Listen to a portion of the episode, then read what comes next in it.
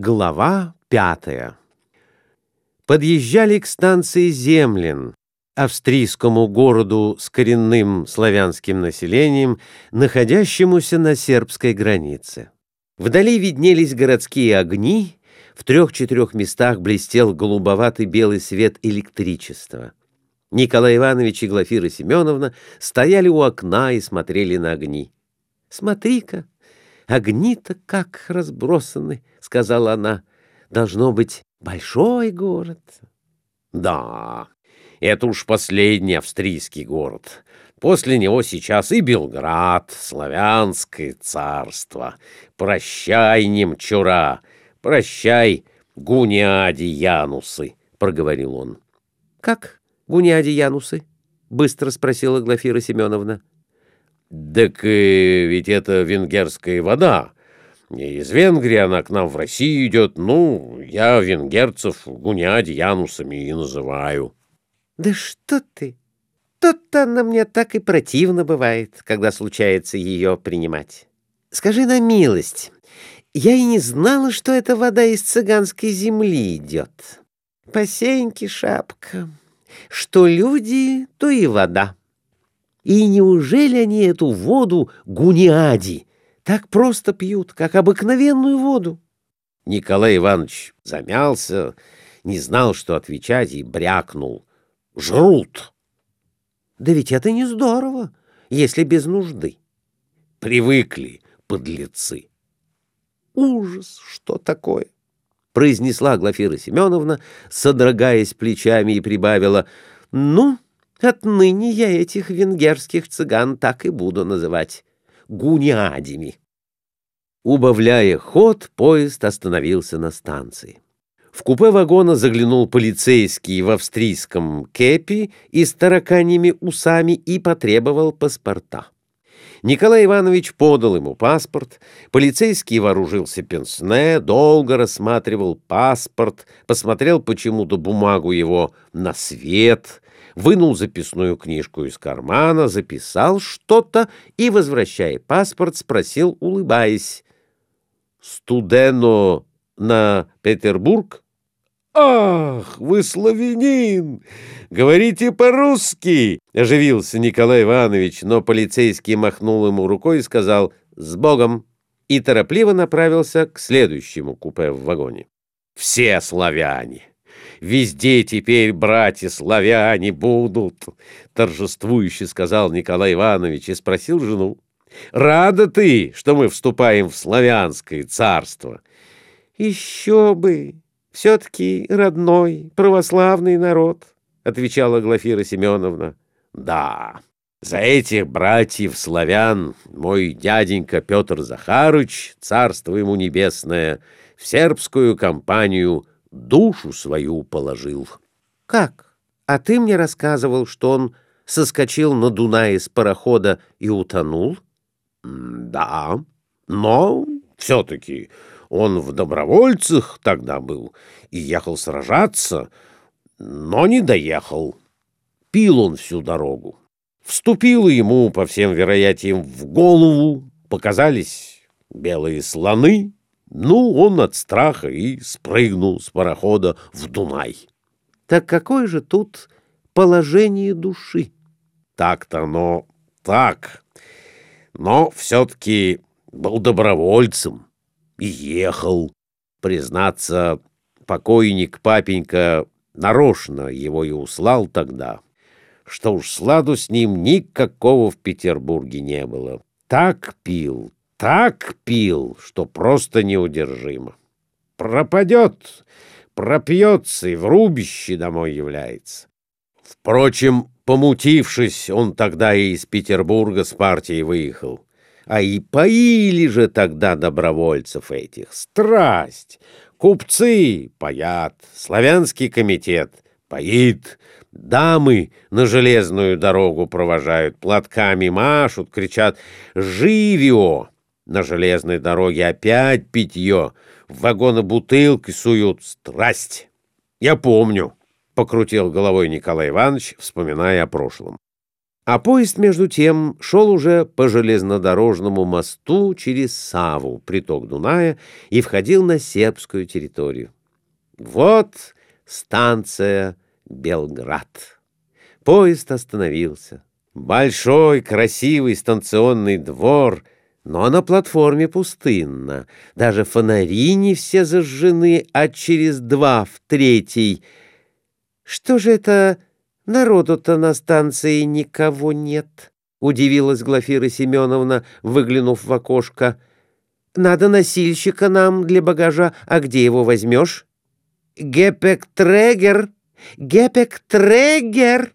Постучала она в окно человеку в нагольной овчинной куртке и в овчинной шапке, идущему с фонарем в руке, но тот взглянул на нее и отмахнулся.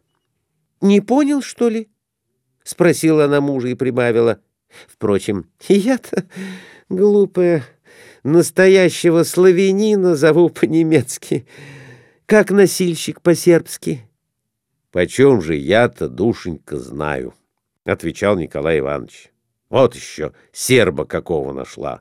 Да давай звать по-русски. «Носильщик! Носильщик!» Барабанил он в стекло каким-то двум овчинным шапкам и манил к себе. Глафира Семеновна тоже делала зазывающие жесты. Наконец в вагон влезла овчинная шапка с таким черномазым косматым лицом и с глазами на выкате, что Глафира Семеновна невольно попятилась. «Боже мой, и здесь эти венгерские цыгане!» — воскликнула она. Да нет же, нет, это брат-славянин. Не бойся, сказал ей муж. Почтенный, вот тут наши вещи и саквояжи. Вынеси, пожалуйста. Обратился он к овчинной шапке. Раз, два, три, четыре, пять. Пять мест. Добре, добре, господине. Пять? Спросила овчинная шапка, забирая вещи. Пять, пять. «Видишь, он говорит по-русски». «Так какой же цыган?» — обратился Николай Иванович к жене. «Брат славянин это!» А только вот физиономия-то у него каторжная. Ну да бог с ним. Нам с лица не воду пить. Неси, неси, милый, показывай, куда идти. Барани шапка захватила вещи и стала их выносить из вагона. Выходил из вагона и брюнет в очках, таща сам два шагреневых чемодана. Он шел сзади супругов и говорил им. «Митница! О, сырбская митница, строго митница!» Николай Иванович и Глафира Семеновна были тоже нагружены. Николай Иванович нес две кордонки со шляпками жены, зонтик, трость, Сама она несла баульчик, металлический чайник, коробок с едой. Их нагнал кондуктор, брат-славянин, и протягивал руку пригоршней. «Господине, заспокой! Тринкгельд!» — говорил он, кланяясь. «Да ведь уж я дал гульден!» — воскликнул Николай Иванович. «И неизвестно, за что дал!»